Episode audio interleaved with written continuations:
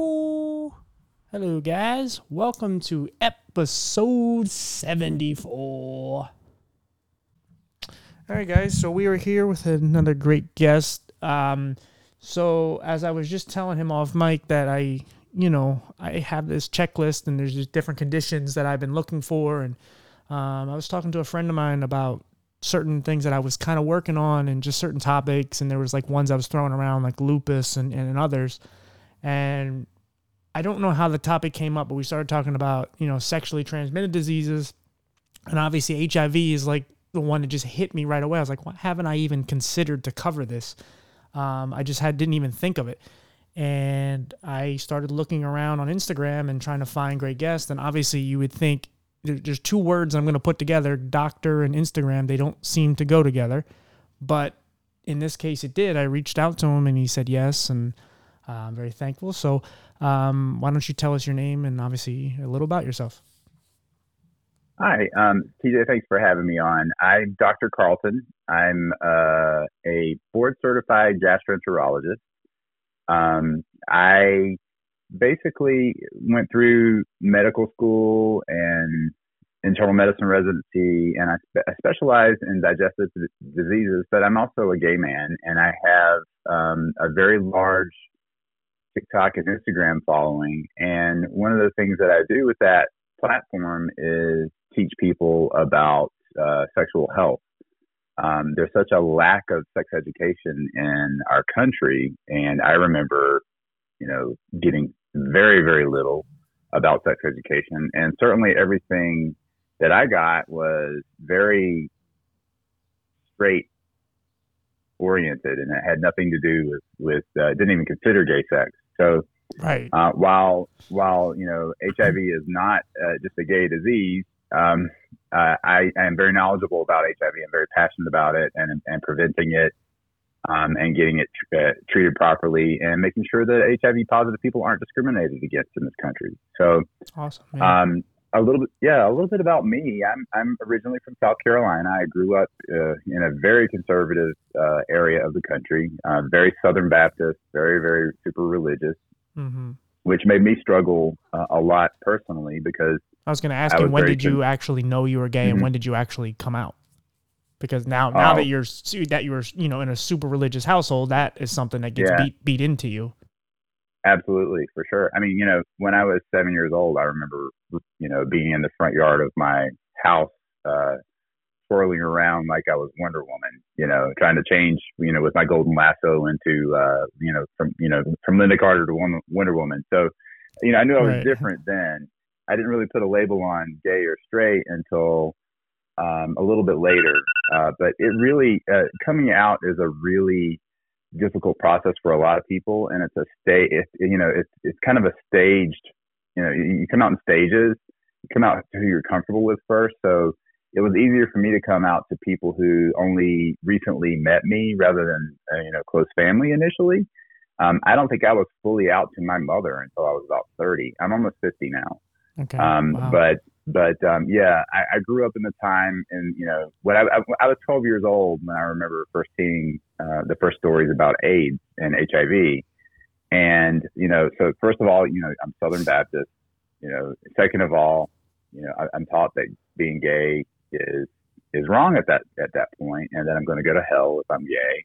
Right. And then thirdly, I'm seeing these people dying left and right on television from this weird new disease that's happening that is predominantly hitting gay men um, in the in the early and, and mid 80s. So I had a lot of things pointing at me that were very difficult to deal with, and you know, as a tra- traumatic experience growing up, you know, sex is scary anyway. But imagine being gay at that age when you're just seeing people dying left and right. Unlike now, where it's completely, you know, completely treatable and people have a live a normal life. Right. Even at that but, time, though, you know, like yeah. I mean, we didn't really know a whole lot about gay people in general. Like back then, it was right. like uh, what's his name, Lionel Richie, and and there was like one other guy back in like the '60s and '70s and '80s, and then, you know, like obviously people love Elton John now, but he wasn't making right. songs for guys. He was making songs for girls, which is kind of funny when you hear his music. As as, as talented as he is and as amazing as he is, and he's obviously super gay. It's like we he's he's so open about it he's married to his husband, and he's you know he's he's amazing. Yeah. But Yeah, we yeah, didn't know yeah, a whole lot, so you guys you didn't even have many role models to even go like, okay, there's this gay superhero or there's this gay actor Right, or right, exactly. athlete. Yeah, you had to keep you had to keep it very closeted. So like Freddie Mercury, right. you yeah, know, Freddie Mercury. you yeah. know, looking and and and you know, like George Michael. You look back on them now, and, and you think, oh God, how did I not know they were gay the first time I saw them walk out on the stage? You know, right. um, but but back then it was a different time. Uh, being gay was so stigmatized, and so um, uh, you know people were afraid they would lose their contracts for their their musical careers. They would lose their audience. They would lose their you know their movie roles. You know, some of the most famous actors of all time have been gay, and they just kept that part of their lives hidden because they were afraid that they would be um, outcast. Or so, even at least like uh, bisexual or delving into some sort of gay sex or something with a man. Yeah, You know, because Yeah. there's there's a lot of stuff with um, oh, what's his name, John Travolta, and Oh, there's a lot of rumors uh, about different people. Yeah, Yeah, and, I, and, you know, I, I you know, yeah, it is yeah, what I- it is. yeah. But you know, it's one of those things that's so taboo, and you know, of course, men there's a there's the whole you know bravado manly man thing, and, and you can't you Absolutely. know look a certain way. Um, but yeah, go ahead. I'm sorry. Yeah, oh, yeah, absolutely. Yeah, I, I, I- I totally. So, so you kind of get that mindset of being in the mid mid '80s, where, where you know we're in the Reagan era, where it's super conservative, and um, uh, you know people are dying of AIDS. The the Reagan administration is completely ignoring the AIDS crisis because gay people are dying. It, it really doesn't count. You know, we're not. You know, Right. we're we're not worth we're not worth their time or energy, and it's probably a good thing if we die anyway. It Was kind of their mantra at the time. Right. Anyone So um, yeah. So so anyway, so uh, I I knew that for me for me to get out of the rural deep south, um, conservative small town, that I was going to have to get an education. So I uh, fought very hard. Uh, I got the best grades I could possibly get in my tiny little public high school in South Carolina, one of the poorest counties of South Carolina. I went to the University of South Carolina undergraduate, uh, where I studied really hard, took every open door, um, got the best grades I could. I, you know, somehow got into med school, um, and um, I became a doc, you know, became a doctor uh, through that whole process. But even that whole process was, you know, it's very difficult to be a, a gay man in South Carolina in the 90s at that point. I remember uh, going to the student health office, getting my first HIV test because I had a new boyfriend. I wanted to uh, be sexually responsible for him and get uh, an HIV test just to show him that I was safe to have sex with. Um, and uh, my student health nurse at the time basically slut shamed me for coming in to get an HIV test. You know, oh my God, how dare you come in here and ask for something like that? This isn't the county health department. You know, this isn't an STD clinic. You know, completely shamed me for everything that I was doing, even though I was being a, a responsible human being. And I just remember now, was this because you never- were dating a man, or did she not know the Yeah, the details? Well, no, because you know, I, I, I said the details, you know, Okay. and and I, I got I got the sense that it was purely because I was a man, um, who's dating a man, Right. Right. and um, and so I never wanted anybody else to feel that way ever again about receiving health care. Um, so I, I went through med school. I did internal medicine and, and um, GI fellowship at the Mayo Clinic in Minnesota, the world's best hospital, um, and you know consistently ranked number one in what I do. Um, I took the opportunity to do you know away rotations. I, I remember one of the one of the most impactful people that I ever met as a student was a woman um, on a visiting rotation in Boston who was a crack addicted uh, prostitute who at that point had end stage AIDS. And um, I'm a very empathic person, um, very empathetic towards my patients. You know, Right. um, I I remember you know holding her hand in the hospital and, and saying, you know, how did you get addicted to crack and how did you beat it? You know, and she said, well, um, you know, first I was in the neighborhood and somebody gave me some and I liked it. So I bought more of it and then I ran out of money. So I started selling my things so I could buy some crack. Right. And then I ran out of things to sell. So I started selling my body. And I became HIV positive and my health started declining. At that point, there wasn't really a great treatment for HIV in the you know early to mid '90s. It was it was just kind of the the new stuff was just starting to come around. But she was very very ill, um, and the you know she had this really horrible fungal infection, and that's because her immune system was so down. And I, um, you know, I said, well, you know, you're here now. How did how and you're not on crack anymore? How did you beat it? She says, well I stopped using. Um, you know, I moved away from the neighborhood for a little bit. I came back and somebody did it again. They just gave me some and I got cooked again. And then I left again and I got out of the situation that I was in. She says, because if you put yourself in the barber's chair, you're going to get a haircut.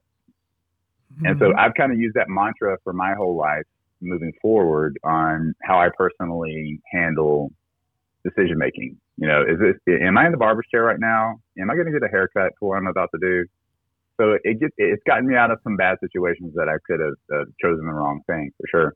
So anyway, but that passion for, uh, you know, for HIV care, even though my specialty is not an HIV or infectious disease specialty, I definitely wanted to help serve the gay community uh, as a uh, medical provider. I joined the Gay and Lesbian Medical Association here in the United States and uh, started advocacy for the LGBTQ population.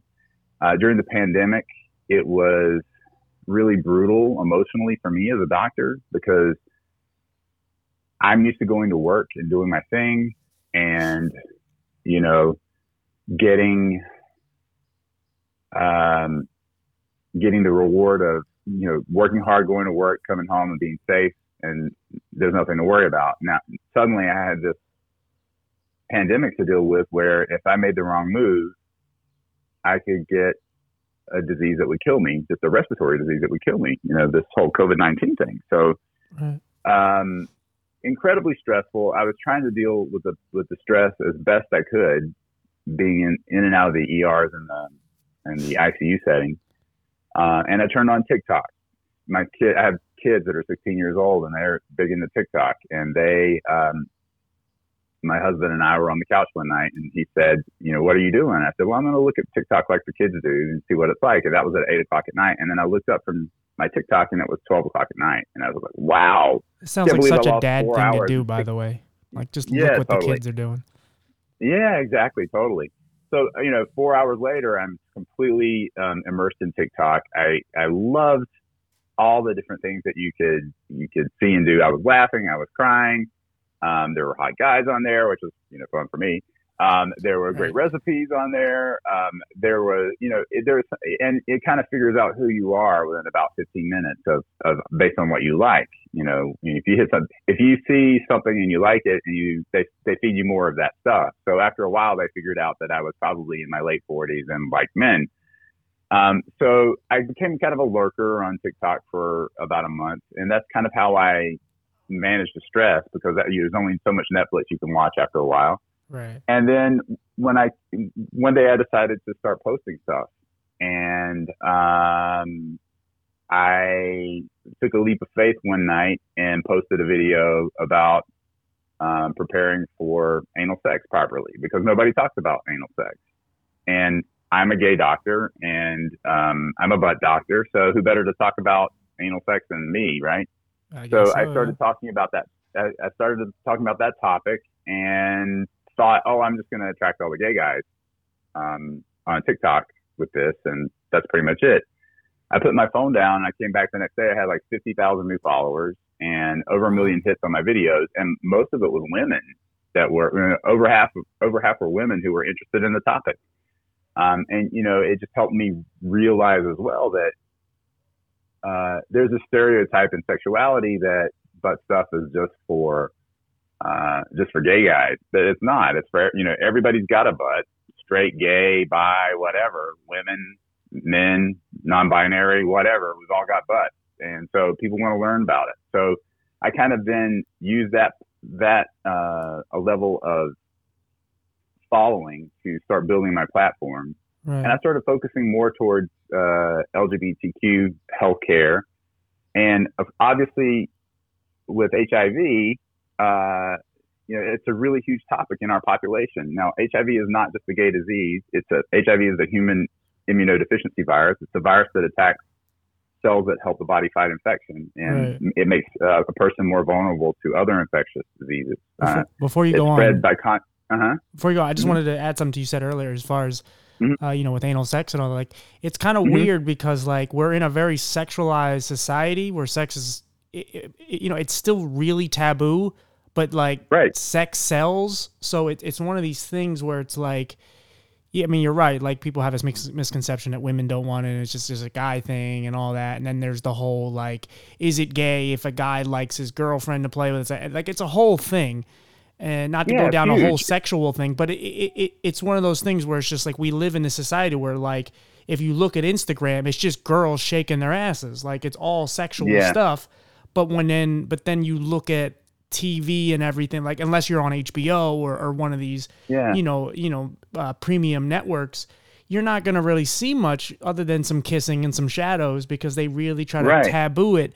Um, I mean, even Absolutely. for a while, they wouldn't even do like interracial like relationships, or it would right. just be one. Oh yeah. Um, but or, now, you know, and you know, and and and God forbid, you know, having two guys kiss on television, that would have been just the end of the world back in you know the you know the seventies and eighties and and nineties. But you know, yeah, girls kind of got away with it yeah. for a little bit because it was like, oh, guys yeah. think it's hot. But then once they started getting like maybe not the most attractive girls, but they were just like really butch and so. And then they started really delving into the lesbian community because they had like that yeah. L word show and they yeah, had you know absolutely. queer as folk and and and there there was a bunch of yeah. shows. Uh, Six Feet Under was a real big one um, yeah. which was well acted, but it was just there was a lot of you know gayness in it, and it threw a lot of people yeah. off because it's like, well, there's a lot of great acting, there's a lot going on here, but I don't know if I could take all the anal sex, and it's like, like, but you, like again, again, whatever's for you is not for you, and if it turns you off, fine, I get it. Um, I mean, yeah, as sure. a, as a straight guy, like 2 uh-huh. guy, two guys being together doesn't bother me at all. Watching two guys right. like passionately make out, yeah, it throws me off a little because I don't find guys attractive, and I think guys are just too aggressive and so on. But it yeah, doesn't sure. it doesn't make me want to like burn them or throw something at them no, or curse yeah. at them or call right, them horrible yeah. words. So it, it, it, like I said, back to what you were saying, like it, it's kind of funny how like you know we're having this very open conversation, but like you know we live in a sexualized society where things are still taboo for some dumb reason. Like it makes no sense. So the fact that all these well, girls came to you about wanting to learn about anal sex, and it's like like how don't you know? Like there's so much information on the internet. Like why isn't that you don't know any of this stuff? I mean it's good that you're but, learning but, from yeah. a doctor but you know. Yeah. Well i mean well the, the thing is, is like you said is it's incredibly taboo. A lot of people don't talk about it. Um, even on tiktok you know i have to use a lot of code words i have to use a lot of um, right. there's a lot of kids and a stuff. lot of innuendo i can't say I, have had videos taken down that that barely are even suggestive um, so I have to be really careful oh, yeah. about what I put up, or or I'm taken down. So I had something taken so down because careful. I said the word rape in a title, and it wasn't like yeah, it was on Facebook, but yeah. it, it was just the fact that I was talking about someone was sexually assaulted, but I used rape, and then you took rape out of it and just said sexually assault or something else. They just let it go. It's right. Like, what the hell? Right. Well, and exactly. So that's that's one of the big things is, is you know uh, there's all this taboo about about sex. I mean, it's certainly better than it was 20 years ago, oh, but oh, yeah, of course. but but the huge taboos. And so one of my priorities in my social media platform is to break those taboos. You know, I think one of my, my titles on uh, uh, my TikTok is, you know, the CEO of backdoor stuff. Right, um, okay. And on Instagram, it's, you know, uh, breaking all those taboos uh, about butt stuff. And so, so, so with that being said, um, you know, I, I shifted a lot of my my personal platform towards uh, edu- sex education, gay sex education, um, infectious disease prevention, um, identification, and treatment, uh, so that people get checked properly and treated properly. You'd be surprised to this day, despite all the advances in HIV uh, prevention and knowledge, and we've known about it for 40 years now, people are still getting infected every day. You know, there's a, right. almost 38 39,000 new cases of HIV a right. year on the latest statistics in the United States that are new uh, diagnoses. And, you know, we have all this information, but people are still getting infected. Well, I think to reach, I think what you're doing is amazing because what you're doing to reach people, like you're being very vulgar about it. You're being so honest and, and, kind of. I mean, Mhm. obviously, you're so come to terms with who you are as a person, and and you're Yeah. open with who you are, and so on. Like you, you don't care what people think of you. And then the fact that you, you know, you've made something of yourself being a doctor and just, you know, you're an advocate and you do so many great things. But the fact that you're just like, because again, you could do it in a more polite way. You know, I'm sure you're not the most vulgar. Like you don't have to be that way. Um, Yeah, but- no, yeah. I'm, I'm, yeah. yeah. You're taking all the I'm- I'm taboos out of it, and by just just saying, "Look, this is Right. butt stuff." Regardless if it, it triggers you and it makes it, because some people will hear that and go like, "Oh god, Yeah. this is this is weird." But it's like, dude, if you take all like the like, I, and I think that's part of some of the words that you know everyone's offended by everything. And I think if once we Mm-hmm. Yeah. start taking some of the meanings out of these words, whereas like if somebody were to call you, you know, whatever, a faggot, like that Yeah. word is terrible. But if we start taking the meaning out of these terrible words and just realizing like no no one can hurt you anymore, you know, we just Yeah, we just yeah, take totally. them screw it because you know again at the end of the day these word a lot of these words just mean ignorant person and, again there are ignorant people in every community, but yeah, absolutely. the reality sure. of it is like you know just for the general person out there just trying to live their life and people are just saying hateful things or are misconstruing mm-hmm. what's going on out here. Just you know i think honesty is like the greatest way of going about it and not just holding back and biting your tongue Right. and saying like oh you know the stuff you know you know you have a, a buttocks. And it's like and you start yeah. talking around it. So i think you know what you do is actually especially to reach younger younger people now where information is what what it was in the 80s is not what it is now. So you could look up a word or i mean even like webmd like you could look that stuff up Yeah. and you could find anything you want um so- Absolutely. yeah.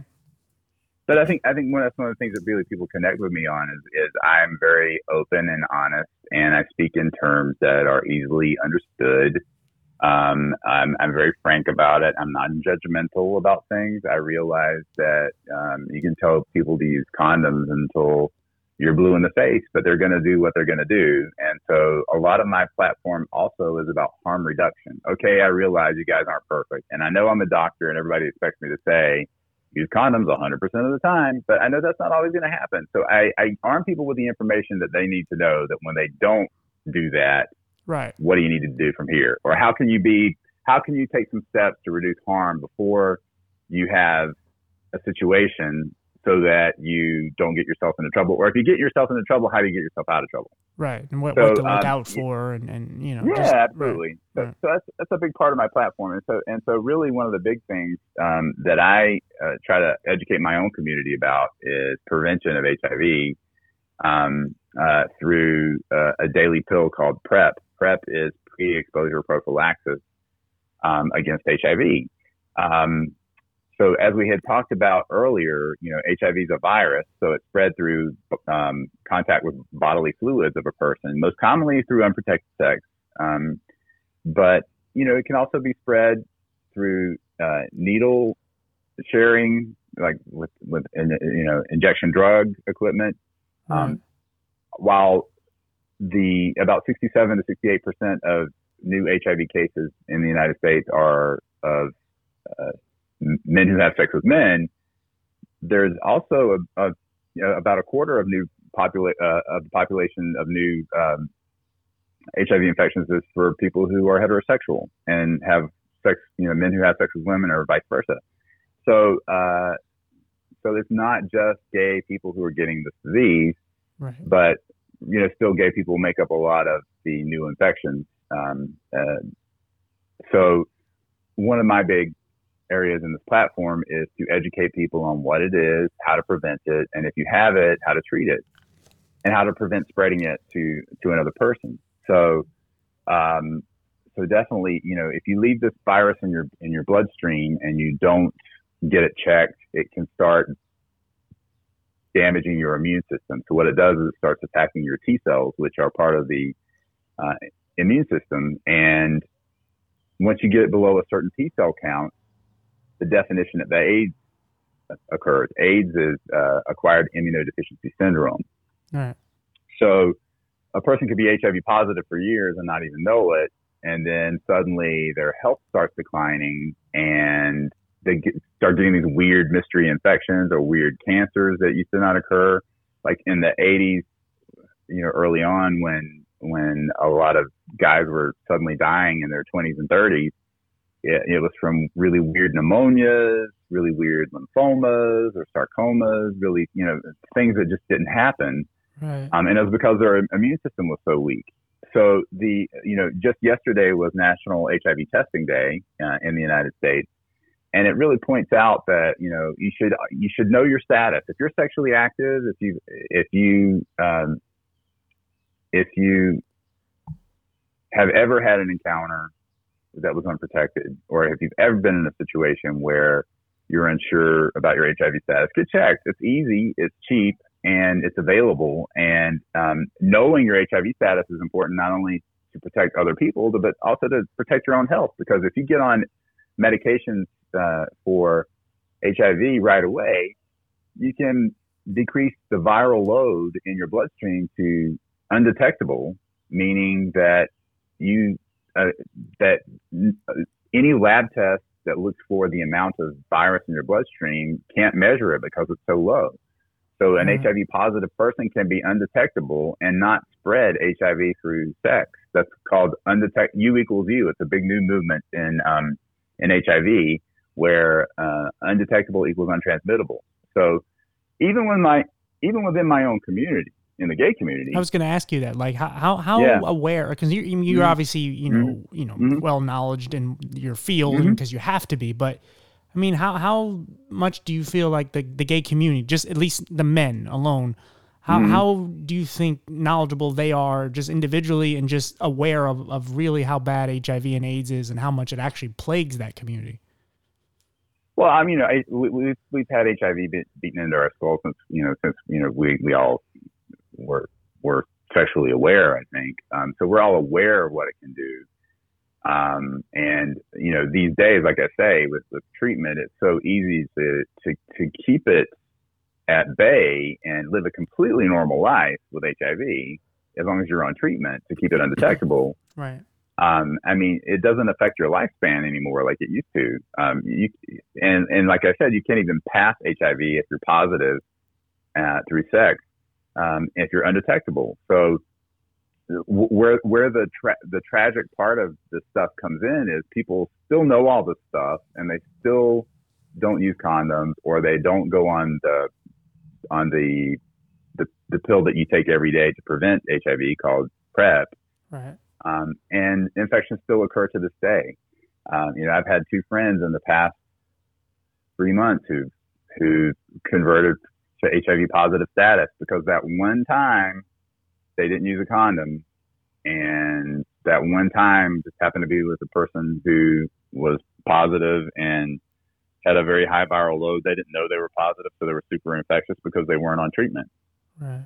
So, um, so yeah, so so prevention is key. So condom use is you know incredible, but even if if you that one time where you slip up in the heat of the moment and you forget to wear a condom or um, or your condom breaks or whatever, um, there's a new pill called PrEP, which is pre-exposure prophylaxis. Now, this is a pill that you take on a daily basis. There, there are some new alternative ways to take it, but you can take it on demand, sort of. Um, but the FDA approved way to to take this medication is on a daily basis. And if you take this pill on a daily basis, you can even have sex with, without a condom with someone who's positive and has a, det- a detectable viral load, and it's unlikely that you'll get HIV because you know, it's incredibly unlikely because this pill um, blocks the HIV from being able to rep- replicate in your bloodstream. So, how new is this pill? Um, oh, it's been around for ten years. Okay, but knowledge of, knowledge about it is is increasing with each day. Right. Um, so so uh, Gilead um, put it out originally. It, uh, Truvada is the is the original PrEP. Um, uh, it's been now uh, it's been out so long now that it's generic, and then there's a lower dose of Truvada called Descovy. Um, one of the unfortunate things about Truvada is that it has had has led to a decline in a, a, a percentage of people who take it um, kidney function. So you you have to get monitored while you're taking it. So you, every three months you get tested um, and then there's been some bone density issues with people. So people people have been prone to develop um, bone breaks and osteoporosis um, because of the medication. Now, so so your doctor should monitor you for these side effects if you're if you're on on PrEP. So what they do is they first, you know, before you go on PrEP, they check and see if you're positive or negative because you have to be HIV negative to go on PrEP. Um, and then every three months, you get checked for all STIs. You get checked for uh, your obviously HIV included. You get checked for your viral, your other viruses. You, you get checked for your kidney function, and you get checked for um, for your your blood counts, just to kind of see where things are. So, you, you know, you get a, a, test for syphilis, a test for your, your gonorrhea, chlamydia, uh, for HIV, um, just the whole gamut. So, so this pill is really super effective if taken properly um, to prevent HIV. So the whole aspect of preventive care in people should dramatically reduce the amount of infections that occur in this country. But you have to realize at the same time that not everybody in America has health insurance. Right. Um, the poorest people are usually the ones without health health insurance. Mm-hmm. Um, so people, uh, and then obviously as well, the people who don't have the privilege of, of great health care in this country. So uh, sadly, the Latino and Black populations in this country have higher rates of HIV infection in the in the gay community, right. and and uh, that's a lot of, a lot of times due to lack of access to medical care right. and education and education about the the, the disease. Because there are a lot of uh, poor so, neighborhoods and.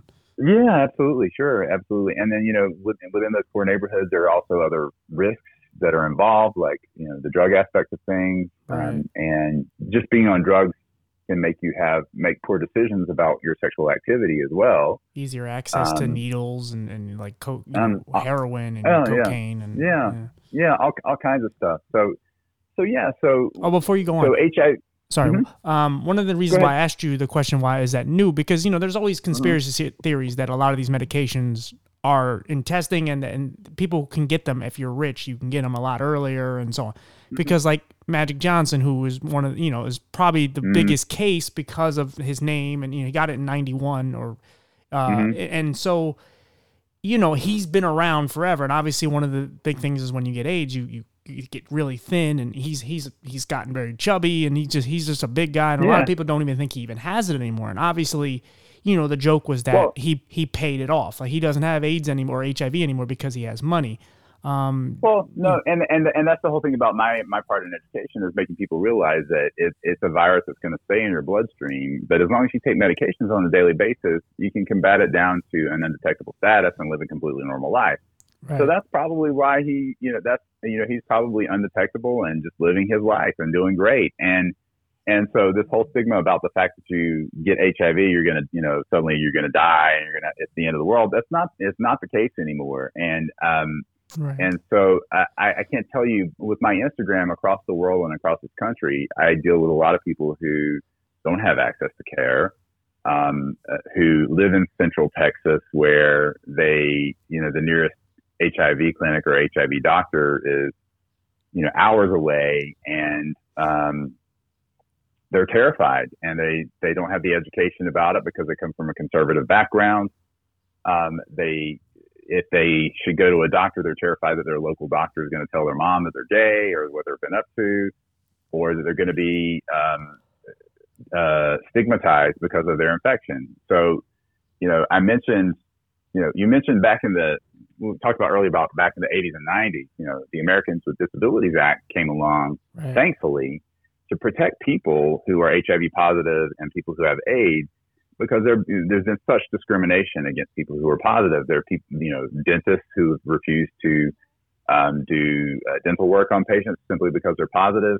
There have been uh, doctors who refuse to, to, care on patients because they're um, positive. There are people who have HIV and AIDS who've been discriminated in housing um, because they're just simply because they're positive or have AIDS. Well, there's like this um, stigma. It's like, oh, like if they spit yeah. on me or they, they bleed on me, all yeah. of a sudden now I have AIDS. Like it, it's this whole yeah, yeah, yeah. Which is yeah. So, so that that whole um, really backwards stigma from the from the 80s and 90s, uh, still to this day, for some people, it, it really is um, it, it's a problem. So uh, so people are protected through the uh, Americans with Disability Act um, against HIV and AIDS discrimination, which is a wonderful thing um, to have that protection. It's sad that it that it that it happens, um, but it does, like any other sort of discrimination that happens. And I'll even say, in, even within the gay community, if you look on hookup apps, you know, I guess for like guys like Grindr you, and... it's, it's Tinder and stuff like that. But for gay guys, it's it's Grindr. you know, things like things like Grindr. Uh, people go on there and they uh, they disclose their HIV status as positive, um, oh, but wow, undetectable really? okay. or whatever.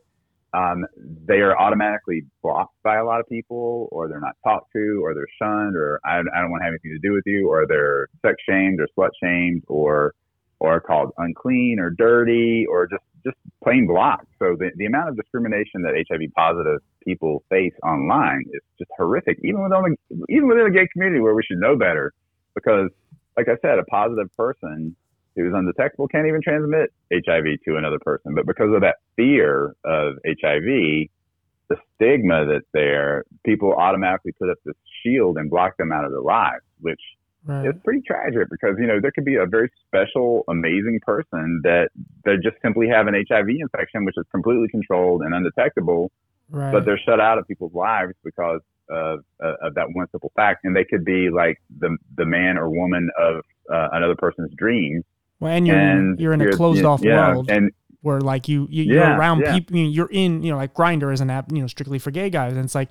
Well, you know what's on Yeah. there. Like, there's if there's a woman on there, like it makes no sense. Like, if there's a straight guy on there, it makes no sense. So all the people on there, you know, they're like you now, regardless if they have HIV or not. But they they are just like you. They're into similar things, and so the fact Well, that people well, are like me. you are judging you is is kind of you know sad. Well, trust me, there are a lot of there are a lot of straight guys on Grindr. well, well, okay, yeah, okay, fair enough. I, well, I think those I know who one. Yeah. identify, they're they're they're they're they identify as straight, but really they're not. Right, right. right. Um, but uh, but but yeah, but but yeah, and there's a lot of married guys on there too. okay, yeah, um, yeah. so yeah, so so yeah, so um, so these things happen even within our within our own community, and part of my uh, part of my platform is to educate people and um, uh, bring the knowledge uh, so that so that these these amazing people who just simply have HIV um, hopefully have a have a better life because they don't face the discrimination um, that they once did. So yeah, so um, so we talked about pre-exposure prophylaxis, meaning the the whole PrEP thing. right. Um, but uh, there's also something you can take called post-exposure prophylaxis. Say you are in a situation and things go wrong. What do you do? You're uh, mean, like the condom breaking. condom condom breaking, or uh, you're assaulted sexually, or drugged, or roofied, or um, you know, bad things happen, right? Right. um, male or female. Uh, there is there is a way that you can protect yourself against HIV called post-exposure prophylaxis. So within 72 hours of exposure, so if you get assaulted, you know, on a on a Saturday, then as long as you you take start taking this pill preparation by 72 hours later, and certainly the earlier the better, the likelihood of you converting to HIV positive is incredibly low, and it's much less um, with this with this um, post-exposure prophylaxis um, regimen. Um, so it's basically taking HIV medication for a month, and um, it has definitely helped a lot of people from zero converting, um, including friends of mine. And um, Is it kind of like a, it's just a like a plan B in a way? Like a just it's kind of like it's, it's kind of like Plan B, but it's more of a Plan B against the uh, against the virus. right, right. Like okay, yeah, right. you know, it's it's happened. You know, it's already it's already the deed is done, and and we're beyond what happened. But now, what can we do to prevent the next phase? So oh, pretty you can yeah. you can present you can prevent a, uh, uh, HIV uh, seroconversion with this with this uh, amazing post exposure prophylaxis. So so you have pre exposure prophylaxis, which is if, if you're a sexually active person and you're having you're sleeping around with a lot of people, Uh-huh. especially if you're gay, um, uh, then it is incredibly important to be on um, PrEP. You know, it's something you need to talk about with your doctor first to make sure that you qualify for it and that, that your kidneys are good enough and that you are truly HIV negative first. um, and, you, and you need to be enrolled in a way to to have your blood test monitored every three months. But it's a very crucial thing to do to um, to prevent care, you know, prevent HIV. But now, so we have the preventive part, but now we even have the post exposure part. Yeah. So, so yeah, so so there are two amazing ways to prevent uh, uh, an infection. Are they expensive? Uh, just with with medication. Or they're easy to get incredibly coverage? expensive. They're they're incredibly expensive, but they're easy to easy to get coverage now. There's a lot of new companies out that help people get uh, Awesome. coverage for PrEP. Um, uh, I know there's uh, one one called NURX N-U-R-X. There's one called Hey Mister. Um, there's one called I think it's F-O-L-X Folks. Um, so there are a lot of online companies that will help you get uh, coverage for for these medications. And frequently, if you have insurance, you may have like a thirty-five dollar copay per month for the medication, but Gilead has a program where it covers your copay um, as long as it's not over two hundred dollars. So there, there's definitely access for people out there. They just have to know how to get it. Um, and like I said, that person who lived in Alabama or Central uh, Texas or whatever, th- there's ways where they mail these kits out now, and they mail the medications to people so that they're protected without having to worry about traveling hours to find a doctor to be able to do this. So there, there is a revolution in healthcare to prevent HIV, and I'm really excited about it um, awesome. with with this with with this whole um, pre-exposure prophylaxis. Yeah, that's a huge difference from when I was in school. I mean, I graduated in 2008, so yeah, that's a Mhm. that's a huge difference from what what was Yeah. told us that what we could get or, um, you know, um, Yeah, one one quick thing, like a Mhm. side note, what do you think of like all the Mhm. stem cell research that gets done on HIV and AIDS? Because there has been a couple cases where people have gotten their AIDS, comp- like having actual AIDS, and they Mhm. don't have any more symptoms anymore due to stem cells. Now, Right. I, know stem Well, cells yeah, is well- also tricky because of the government. well, and, well, well, you know, the, the, the, I think what you're referring to is there have been two people who have been who've had bone marrow transplant, right. Yep. and through yep. the whole research thing, they've been able to uh, uh, uh, be declared HIV negative now because of this whole bone marrow transplant thing. You have to realize what a huge deal bone marrow transplant is. It is an incredibly traumatic thing to go through. Um, it requires a lot of immunosuppressant therapy afterwards. Um, so uh, it's just a huge, huge deal um, when it comes to uh, treatment. So you've got you've got your your couple people out there who have done it, yes, but but getting a bone marrow transplant requires a shitload of medications afterwards. So right. so it's, it's you know it, it's it's not that easy. So so the other thing that uh, people are excited about now as well, and one of the things that people are really pissed off about in the gay community actually is that okay, we've had COVID for a year and a half, and suddenly we have a vaccine. Uh, you know, we've had HIV around for 40 years. Why is there no HIV vaccine? Right. Well. HIV is a very tricky virus compared to COVID. COVID um, is much less um, uh, advanced as far as viral uh, uh, replication.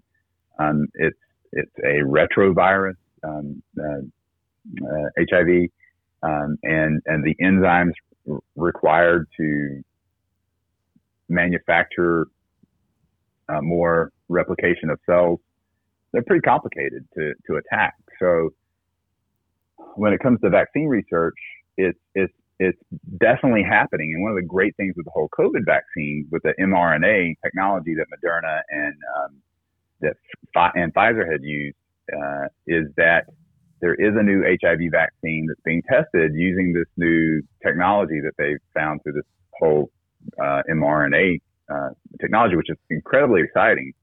Um, it's going to take a while to, to really come come to effect and come out because you know uh, with an HIV vaccine is going to be hard to uh, to to test to, to ensure safety and compared to uh, a, a, a viral disease that is respiratory that spreads rapidly through a you know and can shut down the world like COVID did.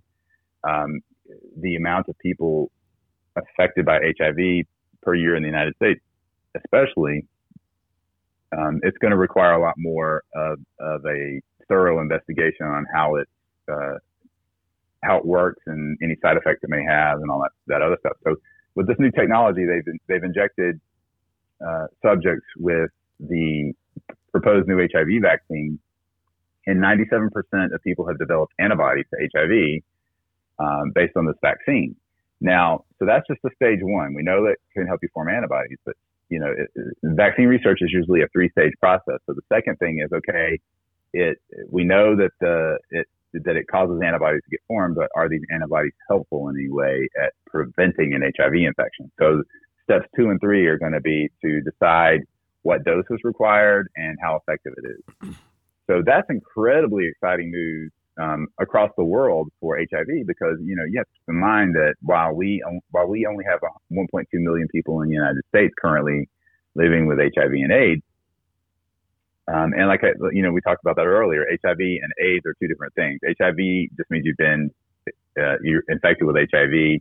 You can be completely undetectable, have a completely normal immune system, but if AIDS is when you allow the virus to, to take control of your body because you don't get treated or or because you didn't know you had you know, the infection, or you got it 30 years ago and it had already done damage to you.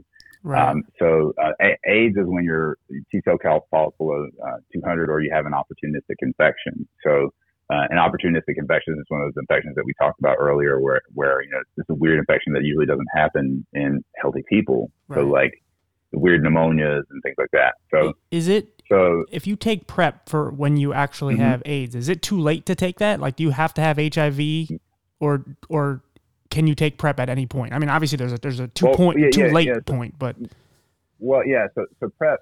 The thing about HIV medication and PrEP, PrEP has two is two drugs of the three drugs that you, three drugs that you you would require to treat HIV. So sadly, it's not enough to treat HIV. It's enough to prevent HIV, but it's not enough to treat HIV once infected. So it can actually make things worse if you're only on partial therapy.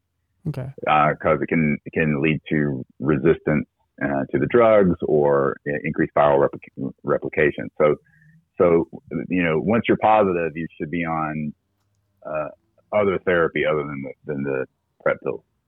Okay. So mm-hmm. will so it will or won't as far as like if you actually have gotten waiting so late to the point now that you actually have AIDS, does it, it does not work for that?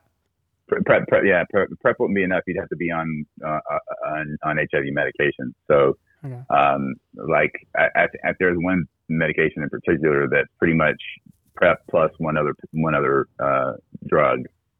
Um, but that other drug is what's required to really knock down the viral re- replication once you're positive.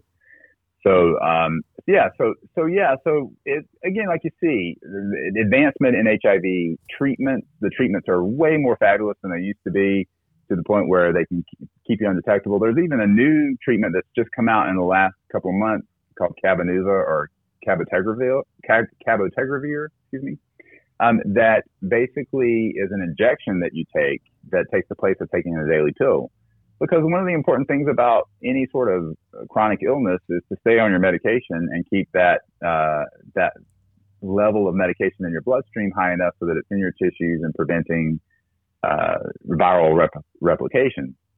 Well, it's hard to remember to take a pill every day. I don't know if you take any medications or not, oh, but I do. Yeah. I do. I do, and it's hard to remember to consistently take them on a da- you know on a daily basis at the time you're supposed to. Well, this new injectable medication lasts for a month or two, so that's a really exciting new advancement because rather than having people get uh, have to take a pill every day, they may only have to do um, an injection every month or two. And uh, another exciting thing about this new injection is it may also be approved soon for PrEP. Um, so instead of people having to take a daily pill and remembering to do that properly, uh, they could go on this injection and prevent HIV as well. Is this something so, you do at home, or is it something you like when you get it? You get this. Yeah, you, you just, can. You, okay. Yeah, yeah, you just do it at home. So they just probably come in a in a pre-filled injectable um, uh, device that you just probably pop in your leg and click a button, and boom, it's there. So yeah, so um, exciting things are coming along in treatment and in prevention, and um, even with vaccination. So we've got vaccination, we've got PrEP, we've got post-exposure prophylaxis, and then we've also got the, the treatments that are uh, you know, advanced and amazing. Now the sad thing is worldwide is that you know a lot of these treatments aren't available worldwide. Um, a lot of countries don't have the money and and you know pharmaceutical companies sadly haven't gotten the uh, the drugs to places where um, they really need to be to to, to bat down uh, viral loads so that they don't do damage to the immune system. I get uh, you know messages from all over the world all the time. Hey, I, you know I'm on this regimen in Malaysia, and my viral load is so and so, and I'm like, I look at their viral their their regimen because the pills have changed so much over the last 20 years.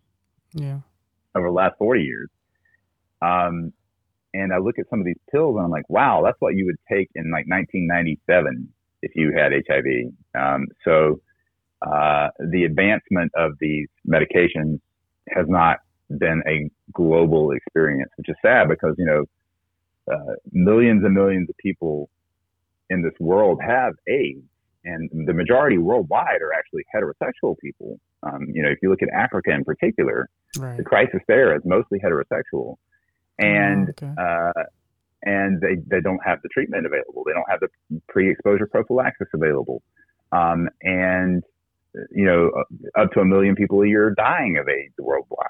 Uh, because they don't have adequate treatment. Now, you, you, know, we're just a special scenario here where we have uh, a lot more availability uh, than other places. But even even in this country, you have to realize people still die of HIV and AIDS. Um, th- there have been, you know, I think the last statistics were uh, about 15,000 people died in the last recorded year of, of stats from from uh, that were HIV or uh, that had HIV or AIDS.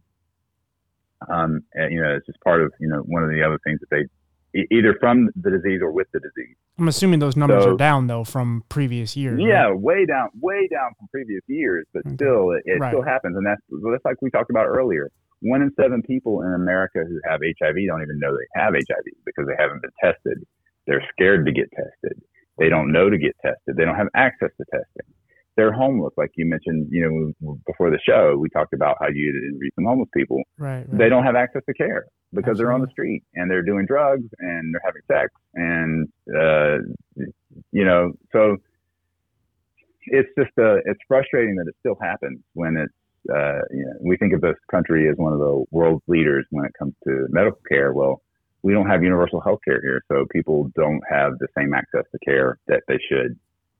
Right yeah, we have a lot of great doctors, a lot of great hospitals and scientists and all yeah. these things, but it's like there's only a certain amount of people that actually can afford it and, and can get the right yeah. care. Even like with me, like since I have, you know, disability, you know, I get great insurance, but if I wasn't, mm-hmm. you know, if I, you know, if I made just a tiny bit more, like literally, if I made a couple dollars mm-hmm. more um, that I'm making mm-hmm. for my job and the podcast and stuff, I would lose my disability and that insurance would go with it and yeah. then everything would be hundred. I mean, like I take like four different eye drops a day, um, right? And they're all hundreds of dollars for just little tiny drops. So, you know, to get that insurance, and again, like I said, I do okay financially and whatever else, but yeah, for people who are homeless or people who live in these urban areas where it's a lot of poor or poverty, and you know, there's just mm-hmm. the access just isn't there. Um, and again, it's, it's not even just you know black people or Hispanic because there's a lot of poor white people that just can't get it. There are absolutely are. Absolutely. There's actually more poor white people because there's more yeah, white people exactly. in the country. So yeah, it's, it's very unfortunate. Definitely. There's a lot of yeah. people that are suffering, not just with HIV and AIDS, but with everything. Just you know, like talking to people who are homeless, like they're less likely to get into hospitals mm-hmm. because they don't have insurance and because you know, of course, you know, the stigmatization mm-hmm. of them being dirty and all these different things. There's a yeah. lot of things that come into play um, and yeah, and insurance is one of the biggest things. If you don't have insurance in this country, you're you're screwed. At least good insurance. Right. Even if you have insurance, you can get screwed because a lot of people's work insurance is terrible. Right. So you know, one of the things that we had talked about, you know, earlier about how exciting um, prevention tools are uh, that are available these days. Yeah. You know, if you test negative for your HIV um, test when you go to get your, your first check, mm-hmm. you you know the knowledge on how to prevent with condom use or um, now with PrEP if you're uh, especially sexually uh, active. Um, if you test positive, um, you can take medicine to treat HIV. Um, and like we talked about earlier, it can be undetectable and you can stay very healthy. Um, and staying undetectable is the way to stay healthy.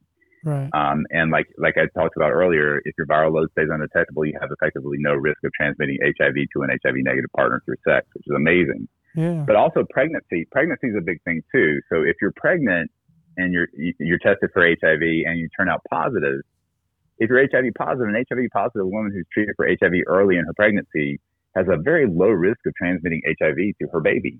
Oh, So wow. that's that's incredible. That's another important part of when you're when you're pregnant, you should get checked for HIV because if you're positive for HIV and you get treated early, then you can Yeah. prevent your baby from becoming positive. Well, So- that's one of the big things so- in Africa where a lot of the kids have been getting it because they don't have that medication. They pass it on to the Right. child because they're just having sex and then they're getting pregnant, but they're also Right. HIV positive. Right. And so, so talk a little, a little bit before we, uh, before we forget to about what an acute HIV infection is like. So Right. within two to four weeks after an infection with HIV, about two thirds of people will have like flu-like uh, illness. So that's the body's natural response to an HIV infection, and that's like fevers, chills, rash, night sweats, and muscle aches. Well, sore throat, coronavirus, unfortunately. Yeah, swollen, swollen, uh, swollen lymph nodes, mouth ulcers, uh, all these sorts of things. It's Right. kind of kind of like a viral prodrome. Mhm. Um, and they, those, these symptoms can last several days to uh, to uh, several weeks. Uh, but uh, some some people don't even have any symptoms at all in these early stages of, of HIV infection. When Uh, do you when do you normally see Mhm. like the average? What's when's the normal like within a month? Like when when do you normally Yeah, start with, seeing within two to, symptoms? within two within two to two to four weeks, you usually Okay. see a, a prodrome of symptoms. But um, again, you don't assume you're HIV positive just because you have these symptoms. Like you said Right. earlier, you could have coronavirus. You could actually have the flu. The just flu, because right. you have these symptoms doesn't Actually- mean, you're you're positive. yeah, you can be honestly like it, it's so weird because I was I was such a uh, just OCD free. Like I told you about some of those classes or those like those Mm-hmm. what do you call it? like those people would just come in and they would do these little motivational speaking type of things where they would come in and they would talk about all these diseases and stuff and Oh, you know. AIDS was obviously Mm-hmm. a big one and my teacher used to show me this horrible video of this these this gay couple who were Mm-hmm. just dying and they had all these uh, lesions on them and stuff and of course I also saw the. Yeah. movie Philadelphia and so Oh yeah. there was a lot of things that kind of triggered for me, and I was always just afraid of just getting it. Um, and I lost my train of thought. Oh no, no, yeah, yeah, but, yeah, but, yeah. I, I totally, I totally know what you're talking about there. You know, I, I was the same way. Like, you know, you, you hear all these things and you don't just assume you're positive because you have these things. I remember in medical school being in pathology class, and every illness they would describe, they would talk about lymphoma. I would start feeling my neck and feel a little bump in my neck and say, "Oh shit, I've got lymphoma. I've got lymphoma. I have a lymph node in my neck." You know, so that whole OCD thing where you jump to having whatever they're talking about is Yeah. totally normal. Well, my thought was sorry, that- I brought it back. The- Yeah. My thought was that my Yeah. anxiety went so far off the rails that anytime I ever slept with a girl, I could wear six condoms. Not that I ever did that, but I could wear multiple condoms and still panic about still. STDs, and it, it drove me insane. And one of the things that you were talking about, like things that make you feel like that have given you similar symptoms, uh, if you have really bad anxiety, anxiety can Oh, yeah. cause these little like screens of these little smoke screens of oh you actually do have this because now you start getting achy you get tired. You know a lot of the it's of the same symptoms start Mm. to show up because I and again I wasn't really worried about HIV and AIDS. I was more worried about like herpes and stuff like that. And I just would start like my mind would just start creating these little like I would just like feel like a bump or something and it really was nothing but it was just it started Right. creating this and so then I started getting achy and I started feeling all these Mm-hmm. flu-like symptoms so that it actually made the it created this perfect storm of oh my god I actually have whatever gonorrhea or whatever it is and so Sure. there's another you know so that that when we were talking about earlier about like with WebMD that's also like a gift and a curse because there's a lot of people that will type Oh. in sore throat and a shitload of horrible things will come up. And now you just Exactly. triggered this emotion that you were kind of on the fence of, I might have it. And now you looked up that and now it says you have throat cancer or something. And it's like, holy shit. So, um, you know, that's why it's so good about what you do and what all the information out there because there is so many, like, like you said, all these basic symptoms that Right. happens for so many things. And obviously we're going through this Yeah. corona shit and that's Yeah. m- most of the symptoms for that. So that's why it's good Right. to know everything. Right, and and really the important thing about getting tested is knowing your status because the second stage of HIV infection, or chronic HIV infection, is where you're asymptomatic. The virus is still in your bloodstream, it's multiplying, um, but you don't know that you have anything because you're not getting any of these weird infections yet because your your immune system is still strong enough to uh, maintain. Right. Um, the importance of knowing your status, though, is you can still spread HIV uh, uh, through sex at this stage because your viral load is detectable. Um, so it, it's really important to know your status at that point. And obviously, like I talked about earlier, the earlier you get treated, the less your immune system gets affected. So it's important to get early treatment. So then when it comes to to AIDS, you know, so, so you don't get treated. So you, you know, you have this chronic infection and, um, your T cells start dropping. The symptoms of AIDS include rapid weight loss, profuse night sweats, you know, extreme and unexplained tiredness, swelling of your lymph nodes, diarrhea, mouth sores, pneumonia, um, weird spots on the inside of your mouth or on your nose or eyelid, memory loss, depression, and neurological disorders. A lot of things that are not related just to AIDS uh, alone, but but are signs that that you could potentially have AIDS. Right. So so again, these these are the things that are important. You you don't want to reach that stage. It's completely preventable to reach that stage, even if you're infected by getting checked and getting treated. It's completely um, uh, preventable to get uh, to avoid uh, an infection by either using condoms, um, using PrEP, uh, using post-exposure prophylaxis if you uh, should get into a situation that is a where a curveball is thrown at you, either through needle sharing or through um, a, an assault of some sort.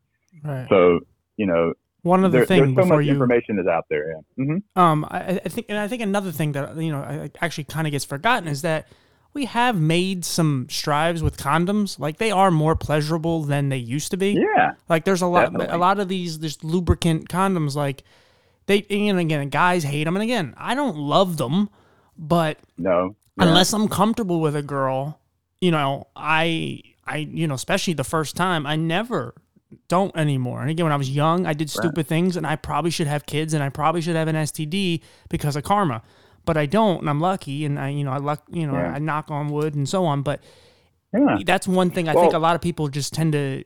We don't, we don't, rem- we don't really think about condoms in the sense of they, have kind of made improvements with them as well, where it's just it's it's more pleasurable. They're thinner, they're, they're thinner. They're they're made with better stuff. They're you know they're lubricated great um, they're definitely preventive of ST, uh, STIs or sexually tra- transmitted infections. Infections, right? Um, yeah, one of the big things that uh, is happening more now um, with PrEP use is a lot of people aren't using condoms anymore in the gay community. We don't have to worry about children.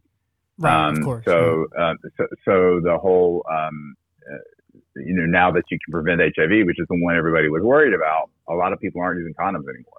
Hmm. Um, so you're seeing a spike in certain infections like chlamydia and gonorrhea and syphilis and herpes and genital warts and things like that. The other thing, I, you know, another thing to talk about with genital warts is you can get the HPV vaccine um, up until age 45 now.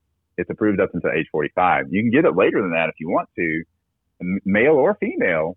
Um, but the likelihood of you being exposed already is going to be higher the longer you wait. So uh, one way to, uh, to prevent genital warts, um, cervical cancer, anal cancer, because HPV also can lead to anal cancer, right, is to get that HPV vaccine. So I, I, encourage people who are still very sexually active who haven't had HPV to get the HPV vaccine because that's a preventive uh, tool. And obviously, if you're going to be with that person who's out there having sex without condoms, especially if you're gay, um, in, in my community uh, on PrEP, our our regimen is to get checked for HIV, um, do a syphilis test, do gonorrhea and chlamydia test, um, you know, check for everything um, every three months, and if you have any symptoms, sooner than that, so that so that it can get so that it can get treated. I'm not encouraging people to avoid using condoms at all. Right. I encourage people to, to, to, use condoms at all times because it prevents all these worries that you have to worry about, like syphilis, like gonorrhea, chlamydia, right. herpes, you just, all you just stuff. know people's mentality. Like at some point, I just know people's yeah. mentality. I'm a reality based doctor, and uh, you, it's hard to find somebody like me, but I'm a reality based no, guy, and I'm gonna and, and, I know that people aren't going to use them. Um, uh, so I, I should at least address the ways you can prevent with PrEP. You prevent HIV with PrEP you know, prevent um, uh, nasty HPV infections with uh, the the um, HPV vaccine. get checked for gonorrhea and chlamydia because they're very treatable. Now there are some resistant strains of gonorrhea going around that are a little bit more tricky lately, but in general, gonorrhea and chlamydia are very treatable. Well, you know, you know uh, you the know, numbers. I was just going to say herpes because herpes is a tricky one yeah. because of cold sores, and obviously that's a yeah. And, and, a lot of people get them. I mean, yeah. I I get them very rarely on my lips. Yeah. Um, I got it from my mom well, just having one as a kid and kissing me or whatever after drinking too much orange yeah, juice. Totally. And we all have it, and that's totally. another thing that a lot of people don't really think of you know because mm-hmm. I remember when I mm-hmm. tested when I was through my heyday of, of anxiety mm-hmm. of all that stuff I tested positive for what was it HPV one or two which one is that one the oh, H- HSV, yeah, uh, right. yeah. HSV one, HSV one is the cold sore, and HSV two is usually the genital sore. Right. Yeah. And so I, when so, she yeah. said I had that, I panicked for a second. She's like, "No, no, no, it's okay. Everyone ha- like what? What is it? Like seventy five percent or whatever it is, eighty five? What? What's you know the number for that? There's a huge number of there's a huge number of people in this country who have antibodies to herpes. So right. so it's a lot more ubiquitous out there than people really realize. Um, so yeah, so that really you you know if you have a known infection um, and you're prone to breakouts, you can can take Valtrex or other um, uh, acyclovir based or valacyclovir based medications to prevent a, an outbreak right. and prevent spread as well. So yeah, there's a lot of things that you can do if you even if you have any of these STIs, you know, get checked, get treated. Um, uh, you, you, know, use protection. If you're not going to use protection, make sure you get checked and treated. And if you're particularly sexually active, um, PrEP is a great uh, way to prevent HIV infection. Do you ever recommend? Um, they have mm-hmm. HIV or uh, STD and stuff mm-hmm. hotlines and stuff, and I know this because mm-hmm. when I was going through my again crazy anxiety, oh, yeah. I was calling them just like, oh god, but it's been three months, yeah. and, and, one of them, you know, and they were pretty informational. There was always like one person that would just yeah. kind of make me feel a little shittier about my situation, but. Um, right. But yeah, do you ever recommend that? Just like to talk to somebody over the phone because yeah, you know it's not easy absolutely. to get your doctor sometimes. Right. You can. There's all. You know, the CDC.gov has a lot of uh, HIV and STI uh, websites that you can reach, um, uh, and then there's tons of helplines and hotlines. Um, just you know, put type in in Google, you know, HIV hotline or STI hotline. You'll get you'll you're there's a million resources out there. You'll definitely get connected with where you need to be. And uh, yeah, so like I say, overall, an exciting time in preventive and treatment uh, care for HIV. Definitely not a reason to fear anyone anymore. Um, definitely not a reason to discriminate against anyone anymore. Um, it is something that's completely treatable, gives people a normal life. Uh, now it's it's almost like having um, high blood pressure or diabetes for for a lot of people. You just have to treat it. Um, so it, it's really amazing how far we've come, and I just I really hope to you know, continue in my my legacy to to uh, battle against the stigma and the discrimination that happens with it. Yeah. Um, not only in the gay community, but in the straight community too. So, um, you know, uh, I'm at my resources. I'm, I'm at Dr. Carlton, D O C T O R C A R L T O N on Instagram and on TikTok like uh, my TikTok's usually a, a, a mix of comedy and uh, information and education. Um, and sometimes I'm just being stupid because that's what TikTok is all about. Uh, and Instagram is more more education focused. I have tabs under each uh, under my my profile about each of the things that I you know each of the topics that I talk about, right. whether it's STI prevention or HIV or um, um, bottoming or topping or whatever so so there's all kinds of resources out there that I that I help with, and if people have questions or concerns, they can always uh, message me directly on my Instagram, and I'm happy to help connect them with the with the tools that they need to have a better life. Right. Um. Uh, yeah. Again, he is really a great follow. Like I said, that's how I found him on Instagram. Uh, I have a couple more questions, and I'll I'll let you be. Sure. Uh, um, absolutely. Have you gotten any like negative feedback from you know the medical field of for what you do on Instagram and TikTok because again you do kind of make light of it in a way you know it's informational but yeah. people take things however they want to take no. it. So have you gotten any negative feedback honestly, from them? honestly from the medical field no I haven't gotten negative feedback. Um, I've gotten a lot of positive feedback. A lot of people are like wow I'm a gay GI doctor and I wish I was out there doing what you did or I'm a nurse that works in your hospital and I really appreciate what you do or my husband and I watched your TikTok last night and we're patients of yours and uh, we are a little surprised when you came up, but we're really, really happy that we know that you're somebody that we can t- talk to open and honestly about what's going on in our lives. Um, so that's been all good. Um, I've had some negative feedback from from um, some more conservative people. I've Right. had some I've had some trolls go after me. Um, I think there's one really popular person online that uh, a lot of people followed who put up this ridiculous TikTok. Who, who's, who's like a gay life coach. Um, I, I uh, whenever I hear gay life coach, I au- automatically think unemployed. But um, Okay. but um, but uh, but but anyway but anyway so i um i took him down a little bit from what he said because what he said was ridiculous and i i kind of stitched a video on tiktok about it and i've learned not to ever do that anymore. It's not worth the no. the hassle that comes with with being negative towards anybody. You know even pointing out something ridiculous or stupid uh, from a medical standpoint it's sometimes it's better to just keep your mouth shut and move along. But he went he really went after me. He started making all these videos about me and trashing me and calling me problematic to the gay community. And obviously having no clue what i actually do behind the scenes um, to, to try to help my community. So yeah so it's not it's not always positive. And yes i do get videos taken down and yes it's a risk and but the benefits have been clearly so far outweighed um, and the way it's affecting people's lives. And i get feedback from men, men and women around the world saying how my tips have helped them in their sex lives to have um, such a better experience. And it's been amazing for them and their partners male or female. Awesome. All right, two more questions. Um, do you, is there any other misconceptions about HIV and AIDS that we have yet to cover? Like, is there anything else out there that you think that people just kind of? I mean, obviously, you know, there's the difference between AIDS and HIV, and you yeah know, is it a gay disease? Well, think- like, is there any other other ones out there? You think? Yeah, I, th- I think the biggest thing is you know people don't really think about it as much anymore, and it's still out there. You know, it's still it's still very um, it, it, it's it's still something you should you should be aware of. Um, like I said, I've had two friends in the last month who, who converted to positive, um, and they knew about PrEP and they knew about condoms, but they got in the heat of the moment.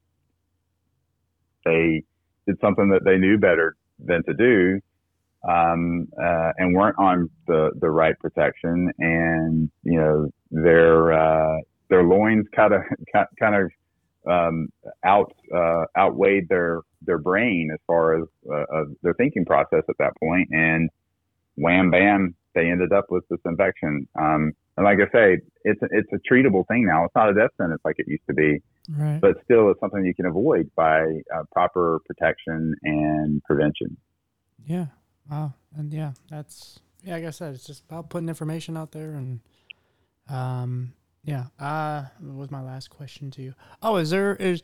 I mean, you obviously, you know, obviously you you kind of achieved your goal of of you know becoming a, a doctor and you're an advocate and you do Mhm. all these great things and obviously I don't think the TikTok thing was something you really thought you were ever going to get into No, that was a complete surprise. Yeah. Right. So, uh, uh, do you? Is there anything like? Is what do you want to do with the rest of your life? Is there something? uh, Obviously, continuing what you're doing in, in, all facets of your life, but is there something that you really want to achieve, or, or some you want to see done in life, or, or anything? Well, I, I think the, the exciting way that things are going with this raising awareness, you know, I'm doing a podcast about every week, making uh, appearances and in so many different platforms, um, you know, from straight to gay to um, to kink to um, education to comedy. Um, uh, uh, it, it's been a real, am- really amazing thing for me. Um, I even just had a sold out show in Austin, Texas, where a, a, a leather company that does that makes uh, leather goods for uh, gay that the gay community um, brought me out to do an anniversary celebration and you know they sold tickets for people to come hear me speak and it sold out like three weeks ahead of time i was shocked Wow. um, so I know that people enjoy what I say. I like the, I, I, I love the ability to help people. So I think one of my next goals would probably be to have my own sort of radio show or, uh, or television show or some other platform, write a book. Um, you know, I, I don't know what the next step is, but, but I'm really hoping that there's something that comes of all this because it really, it's a lot of work. Cause I mean, here I am a doctor and I'm pouring my heart and soul into my practice, you know, whatever time I have left is is devoted to this, and um, I'd like to see something really good come out of it in the big picture for things. To spread that spread that net a little farther. You know, right now it's 215,000 on TikTok and 20,000 or so on Instagram. Um, you know, I'd love for more people to hear my my story and and, and get that information out there. Right. Uh, in whatever facet. No, that's awesome. Mm-hmm. Well, last thing. Um, mm-hmm.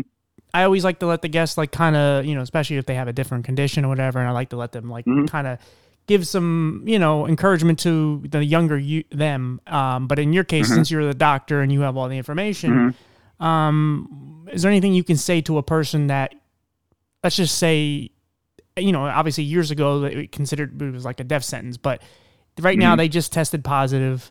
Um, like mentally, you know, is there any encouragement or what right. you can say to them to make them just obviously realize that life is going to be okay and, and so on? Absolutely. Absolutely. HIV treatment and HIV medications are amazing. Um, it's no longer the death sentence it used to be. Uh, you can live a completely normal life. The importance is taking care of your health and being on top of your health. Um, this should not affect your longevity as long as you uh, get treated and take your medication it's nothing to be ashamed of. It's just part of who you are right now, and we need to get it treated because um, it should not define you, but um, it's something that we need to uh, address so that it doesn't affect you in any way. But you can live a completely normal life. I, I don't want you to be discouraged or ashamed. Um, uh, this is something that that we can truly beat together. That's awesome. So, absolutely. Yeah, brother. So I, yeah. thank you. Yeah, thank really you so much, TJ. This. I really appreciate you too. It's been awesome talking to you, and I appreciate the fact that you reached out to me. I know I'm not um, my uh, my field isn't really one of your targets, but I really love the fact that you're reaching out across the spectrum of of just different interesting topics um, where it's people important. are discriminated against, or or they, they or or you know the disabilities that come with HIV and AIDS as well. So I, I really do appreciate you. Um, and um, again, if your listeners want to contact me, I'm at Dr. Carlton, D O C T O R C A R L T O N on Instagram and on TikTok. I'll put Have it, a great day, guys. I'll put in the link. Yeah, buddy. thank you. Like I said, we need more doctors like you guys that just actually care. And I mean, again, there's plenty of good ones out there, but what you do, you go beyond um, what you need to do. Like you're really putting information out there. And again, obviously being a gay man and then you know, mm-hmm. you don't have to be an advocate. You could just be a doctor and just do your job and, and help people in that way because doctors help people all the time. But what you do, even just beyond with TikTok and just all this stuff that you really do, these shows and everything you're doing, like that's, you know, we need more of that because again, information is what's going to save us. So, uh, again, thank you, right. thank you, brother. And like I said, we'll we'll keep in touch. Thank you. All right, have a great day. I'll talk to you soon. You too, buddy. Bye-bye. Bye. All right, guys. I, I hope that was informational. Uh, I mean, obviously, there's a lot of damn information in there. Um, I know there was some very uh, what do you want? Risky. I don't know what. Uh, do I have to? Do I have to put like a uh one of those uh advisory, you know, the censorship things, like uh, a parental advisory? Do I have to put that on this episode because we talked about anal sex? Like, you know, I know there's some stuff in there that might trigger some people, but hey, guys, like look, I'm happy the way he is. Like, be honest and, and, and look, he's he's just breaking it down to its smallest common denominator and showing you like, hey, to to get it into these young kids' heads and get into anybody's head, you know, the severity of, of what they might or may not have, and, and and just all the obstacles they may have to go through, and all like the fact that he, you know, he just says it the way he says it, and the fact that he's gay on top of it, and he's just letting you know, like, hey, I from personal experience, like I know how this could affect you. Um, you know, maybe not actually having it, but being a doctor and seeing so many people and actually, you know, obviously getting it beat into his head that as a child that he could have it or he does have it. And so, um, I don't know if that triggers some people and it makes people whatever. And again, I know there's a lot of anti-gay stuff. Like, man, I look, don't listen to me then, please. Um, but again, I just want to get information out there. I want to help people because there's a lot of people that are suffering, and, I don't know why this one of the things that didn't click to me. Like, oh, this is an obvious one I should have done. I don't mean him because I just found him, but as far as this topic, um, and you know, we'll get back to it if, if I find more interesting people like him to, to talk about it. But even if it's just a one off, like I hope this is, I hope this helps some people. And uh, yeah, guys, I will see you on the next one. And I appreciate the love and support. And thanks all. And uh, I'll see you guys later. Bye, guys.